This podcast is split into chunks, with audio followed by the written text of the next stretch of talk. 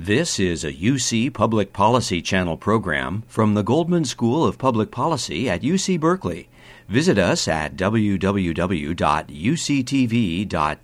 slash public policy for more discussion on solutions for the good of all. You are going to face biases. It just is part of the deal. So, as Ann Richards said when she was governor of Texas, that and it's alluding to the whole thing you were saying about women in state legislatures, the old saw that women have to do, you know, women can do everything that men can do. Remember, uh, Ginger Rogers did everything that Fred Astaire did. She just did it backwards in high heels. Women have to be twice as good to be considered half as good, and that is that's just it. But here's what I say to them is that that's a fact, but don't highlight the fact that you think you are a victim because people do not want to elect a victim. They want to elect a warrior. And the only way we are going to eliminate those biases is to get warriors in office at the table on, in those positions so that those biases go away over time. We're not going to fix it in one election. These women will have that bias, but they cannot succumb to it.